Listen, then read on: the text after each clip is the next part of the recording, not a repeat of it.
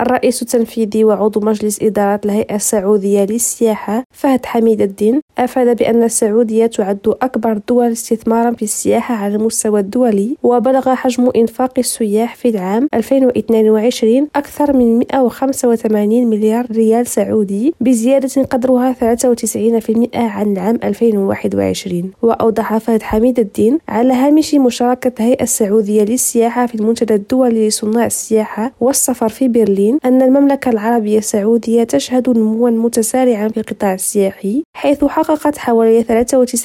93.5 مليون زيارة محلية ودولية في العام 2022 شملت السياح والمعتمرين ورواد الأعمال كما ارتفع عدد الزوار الدوليين بنسبة 575%